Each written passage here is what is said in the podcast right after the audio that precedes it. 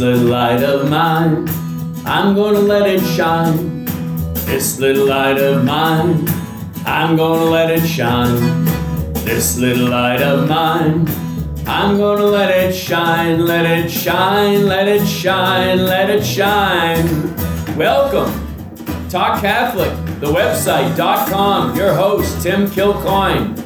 No agendas here, just the straight and narrow through Mary to Jesus. The Catholic faith proclaimed and preserved. Hope to see you here every week.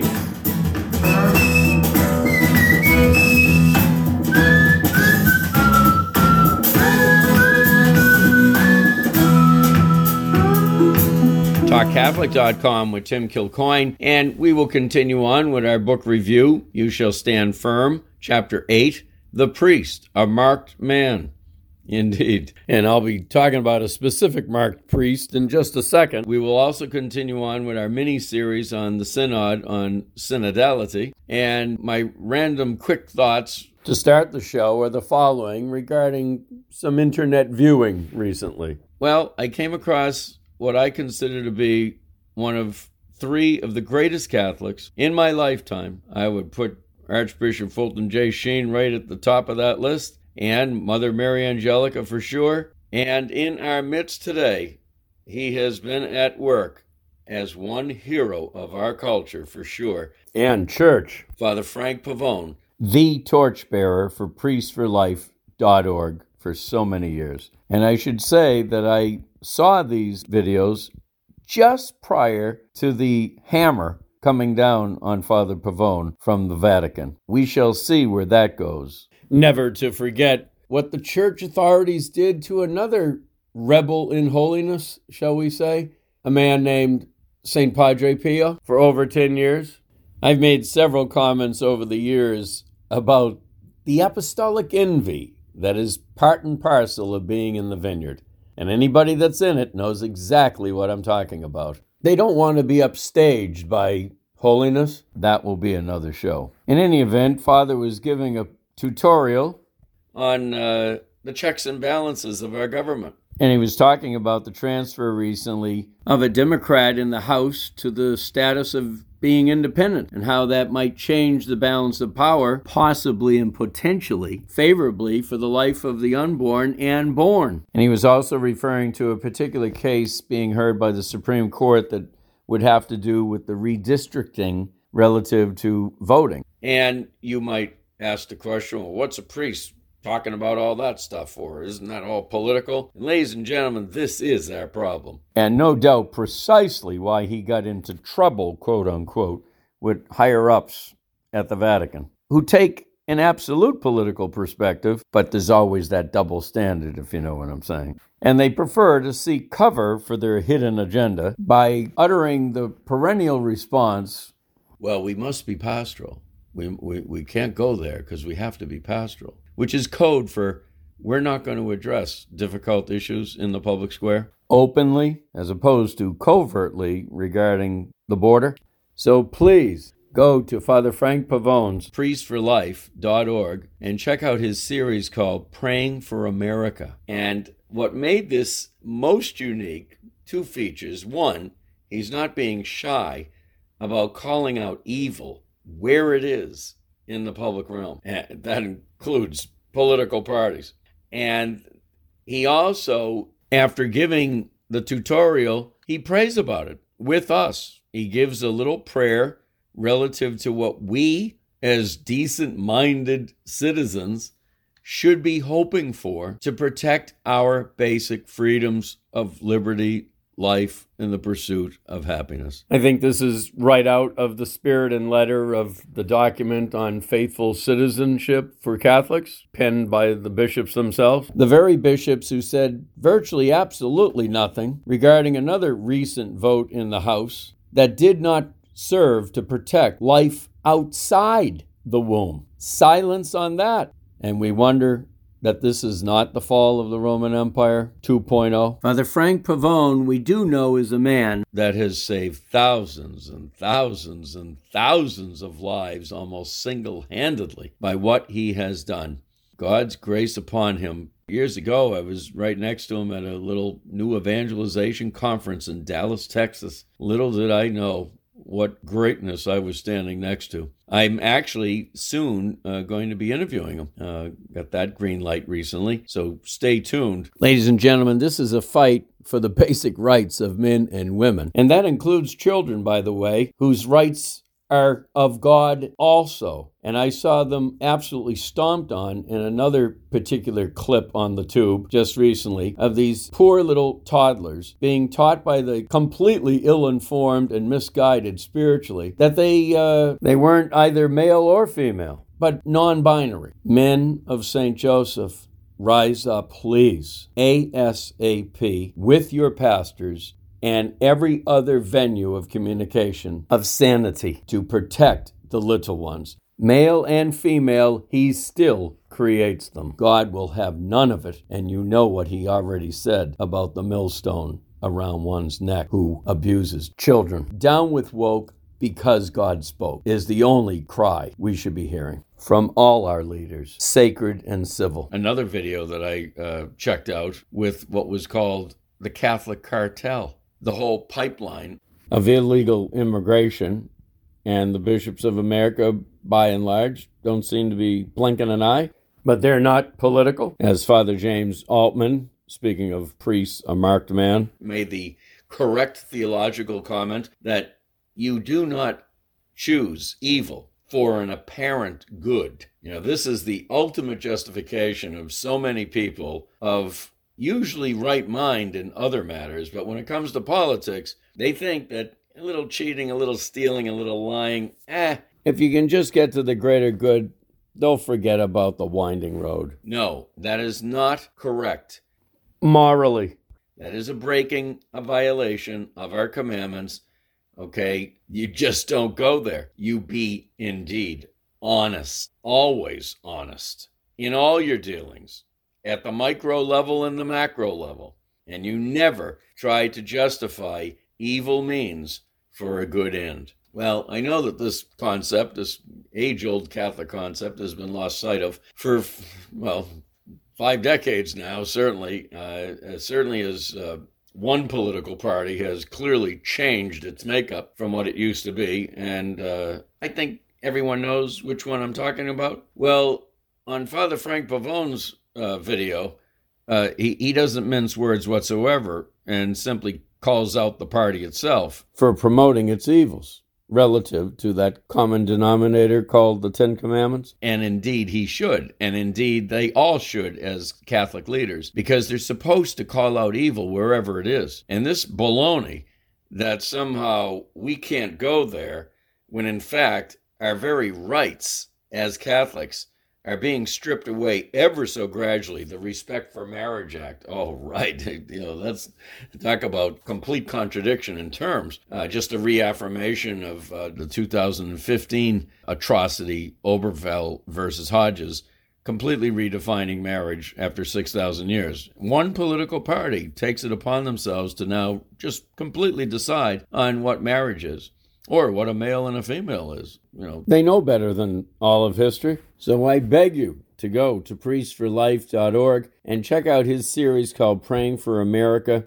And all I know is if the criteria for canonization is heroic virtue, this man is at the top of that list. I have no doubt in my heart and soul. Okay. I wanted to just continue on with a little part two on our synod on synodality. In our first phase, I was trying to help everybody understand that the synod is very much based on what is kind of a inductive approach to learning. There is the assumption that there is no real truth, but that it's more important to come around the round table and share freely all of our opinions, and whatever the consensus is, um, that'll probably become church teaching. Well, that's a pretty dangerous concept, and we wouldn't have a church 2,000 plus years old if that was the overriding infrastructure of our church. Our church is not uh, that kind of a democracy, it is more of a hierarchical structure where not everybody's opinion has equal weight. And of course, we don't look for opinion, we look for truth. So the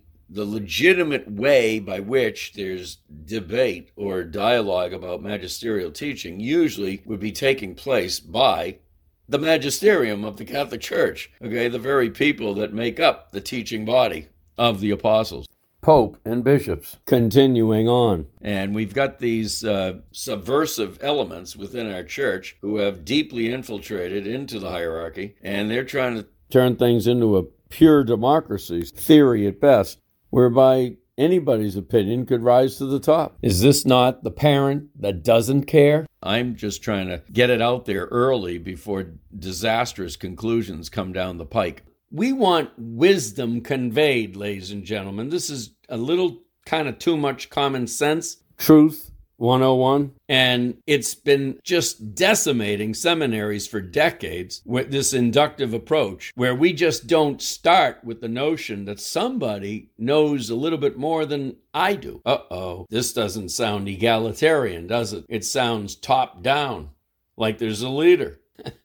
Is this too competitive for the modern zeitgeist? Oh, you reap what you sow. And in an article, what inspired me to do this show and get everybody ready for something catastrophic at the conclusion of this synod was an article in the National Catholic Register entitled Close of the Synod on Synodality's First Phase Concerns European Catholics. So let me just read some specific excerpts. And the ultimate irony of this first excerpt I read basically more than suggests that we better listen to the young people because they may not be the young people that the leaders of the synod want to hear from because in open letters gathering hundreds of signatures of young people were recently released in Belgium, Ireland, and Portugal, three countries whose national syntheses stood out for their claims for calling for the ordination of women to the priesthood, optional celibacy, or a change of doctrine regarding homosexual and transgender people. The letters highlight the fact that the local Catholic youth were not consulted in the process. Interesting. So they might have found that the Catholic youth were more traditional than the leaders were. Out of the mouth of babes. Let me continue on. In fact, this is extremely interesting. It says the recommendations therein by the synodal committee synthesis seem to be what is thought that young Catholics want rather than what we actually love about our faith and the church. I can't speak for all the faithful of Ireland, but I am a young Catholic, and among all the young Catholics I know, there is no desire to change in the ways the Synodal Steering Committee suggests. Later on, many Portuguese priests are very dissatisfied, sad, and shocked at the report of the Bishops' Conference because, through worldly terms such as LGBTQI, and references to struggles between social and sexual groups, it conveys an ideological vision that has little regard and respect for the faith that has been transmitted to us. In Ireland, the Bishop Alphonsus Cullinan of Waterford and Lismore warned against the temptation to giving in to trends, current trends, regretting the lack of space given in diocesan consultations to the central issues of the Christian faith, which he identified as evangelization, supporting family life, and protection of the poor, the unborn, the elderly, the refugee, and the homeless. A number of things emerge from the synthesis which challenged church teaching, which she has held since the beginning, Bishop Cullinan noted, and the synthesis also reveals an attitude toward what could be termed traditional faith, which is mildly dismissive. I have no doubt that the Holy Spirit was in the synodal process, but maybe more in the gaps than in the utterances. oh, they're just again, watch out for religious educators is about the size of it. If I was pastor of any church out there, I would get rid of anybody with three letters after their name from a Jesuit university, most especially, and hire the Rosary Group to absolutely take over the religious ed process. These people have been out of touch since the days of Jesus' formidable enemy, the Sanhedrin, that religious body of arrogant intellectuals, likely inspiring our Lord to choose fishermen to be his leaders. And the Sanhedrin is current in every era, in my opinion. Think they know best for you, the average Joe and Josephine, when in fact Joe and Josephine is highly more educated in common sense which is indeed the sense of the faithful, that yes, is called for. But when the educators are all of a sudden put on the hot seat, to listen to that sense of the faithful, somehow they become dismissive, as the Bishop of Ireland notes. So, always the double standard with these people. More importantly, ladies and gentlemen, we need to go to the heart, getting back to that epistemological, to use the big word that they often love to use, just see if they can get you lost and then you just, you know, don't pay attention to what they're saying. Well, the deductive versus the inductive approach to truth. And this is where chaos begins. Because if you proceed at most levels of education with the possible exception of seminary and college graduate symposiums, if you proceed with the inductive approach, which is current in most parishes where they have a Bible study or faith sharing, but there's really no leader. All right, this is such the common trend in our parishes. Because we haven't had solid catechesis with particular catechists very well informed as to how to articulate age old official Catholic truths, we leave it just up for the, the group sharing, the kumbaya, all right? And then people leave having a little good food and beverage, and they've all had a nice evening for themselves because they never sought out the why of Catholic Church teaching on any difficult issue. We will not do that to you here. This is WQPH Radio, 89.3 FM. When we come back, you shall stand firm. Our book review continued. We are in chapter 8 entitled The Priest is a Marked Man. Father Casey says, Here I will cover the priesthood and specifically the importance, the dignity, and the indispensability of the ministerial priesthood, which is so terribly misunderstood and likewise denigrated today. The priest will always be a sign of contradiction to the world and sometimes to his own parishioners. This has always been the case, and even during what we might consider as better times than now. I once found the following excerpt called The Priest's Dilemma in an old parish bulletin from the 1950s. It said, If a priest preaches over 10 minutes, he's long winded. If his sermon is under 10 minutes, he didn't prepare it. If the parish funds are high, he's a businessman. If he mentions money, he's money mad. If he visits his parishioners, he's too nosy. If he doesn't, he's being snobbish. If he has fairs, picnics, and bazaars, he's bleeding the people.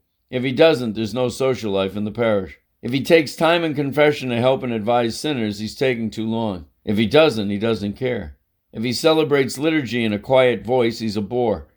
If he puts feeling into it, he's an actor. If he starts Mass on time, his watch is fast. If he starts late, he's holding up the people. If he tries to lead the people in music, he's showing off. If he doesn't, he doesn't care what Mass is like. If he decorates the church, he's wasting money. If he doesn't, he's letting it run down. If he's young, he doesn't have enough experience. If he's old, he ought to retire. But if he dies, there may be nobody to replace him. I get a chuckle out of this. I was just uh, talking to a couple of disciples in Christ in my home the other day, and I mentioned in trying to be fair to the overworked, understaffed nature of parish life, especially for the pastor. I compared it to being a golf pro and having been a head pro general manager and you're in a fishbowl. Yes, sirree. The pastor and the golf professional are in very similar positions. Everybody has something to say about the main man. Wow, what a pressure that really is. Thankfully, I've loved what I do both in golf and ministry, so I was able to take the blows. And I hope and pray that our priests love what they do because when you're in that type of profession, a position where everybody's looking at you and they got something to say. That's that's heavy stuff. That's real pressure. Most of us can get lost in our little cubicle at the office for most of the day, not the priest. And let us never forget, for one's survival, the country club, made up of families, and the parish, made up of families, are overwhelmingly made up of very good people. But there's always that 3 to 7 percentile that live to make your life miserable. You want to stay joy filled? Never cater to them. Father Casey continues It seems to me today that this list of dilemmas would be the least of the pastor's problems. I'm going to state the obvious. There is now, and has been for the last four decades or more, a grave crisis in the Catholic priesthood. It is a crisis of identity and confusion, which I believe is ultimately a crisis of faith. There is a cause and effect relationship. People can generally see the effects, but they do not always understand the causes. I would think it should be clear to everyone by now that the devil's all out offensive against the church is concentrated on the priesthood. And if he succeeds, it will be the downfall of the church in this part of the world. If he wins, the church in America will be effectively ruined. And don't think for a minute that what has happened in other countries around the globe can't happen here. History can and will repeat itself. The theology of the Catholic priesthood instituted by Jesus Christ himself at the Last Supper has been badly neglected for so too long and we are paying the price for it right now. The church is paying the price, souls are paying the price, and thousands of victims of sexual abuse are paying the price. As you well know, religious life in this country has taken a terrible beating over the last 40 years. Since the late 60s, more than 20,000 American priests have left the priesthood, and more than 50,000 American nuns have left religious life. For those of us who are trying to remain faithful to God's call, it is an uphill battle. Experience has proven that the devil works triple overtime to destroy consecrated souls, and especially the priest who is a man uniquely figured to Christ. I believe it is true to say that the average priest will be tempted twice as much, three times as much, and even ten times as much as the average layperson. The priest is a marked man in more ways than one. The priest will always be a marked man, and not just because of the indelible mark on his soul by virtue of his reception of the sacrament of holy orders, but because he will always be the primary target of the devil's malice. Satan's tactics never change, the strategy is always the same. Strike the shepherd, scatter the sheep. If there is no priest, then there is no Mass. No Mass, no Eucharist. No Eucharist, no church. It has been said that there is no greater instrument in the hands of Almighty God than a good and holy priest, and that there is no more terrible weapon in the hands of Satan than a bad one. Archbishop Jose Gomez of Los Angeles recently wrote a book entitled Men of Brave Heart The Virtue of Courage in Priestly Life. It is surely one of the best books on the spirituality of the priesthood that I have ever read, and he recommends it to all his brother priests, and he says, we live in a culture that, while it does not persecute believers, sharply restricts expressions of the Christian faith and pressures believers to abandon core principles of their faith in order to quote unquote get along. In addition, priests today face the daily temptations of a culture that promotes material comfort, morals, and ethics without responsibility and which questions eternal values and lifelong commitment. Did you ever wonder what life would be like without priests? Without priests, we have no Jesus. Without priests, we have no absolution. Without priests, we cannot receive Holy Communion. The heart of Jesus is in the priest. In choosing a man to be a priest, Jesus has given himself totally to that man. It is only the priest who can give the real living Jesus to us in the Blessed Sacrament. There is a memorable saying that if you find a job that you love, you will never have to work a day in your life. Those of us who have received the incomparable gift of the Sacrament of Holy Orders ought to feel that way about what God has called us to be in life. Christ himself said, It was not you who chose me, but I who chose you and appointed you to go and bear fruit. So let us go and bear that fruit by having big, holy families and make the priests proud. Indeed, the real meaning of Valentine's Day. This is WQPH Radio 89.3 FM, wishing you a shower of roses this coming week. God bless. Let your light shine. That is what it's all about here at WQPH Radio 89.3 FM. But we need to hear your story. You want your voice to be His voice. That is making the faith known to others. Please, my number is 877 625 3727. Tim Kilcoyne, TalkCatholic.com. St. Mother Teresa told us your ministry is your work right where you are. Grab on to this microphone. God bless.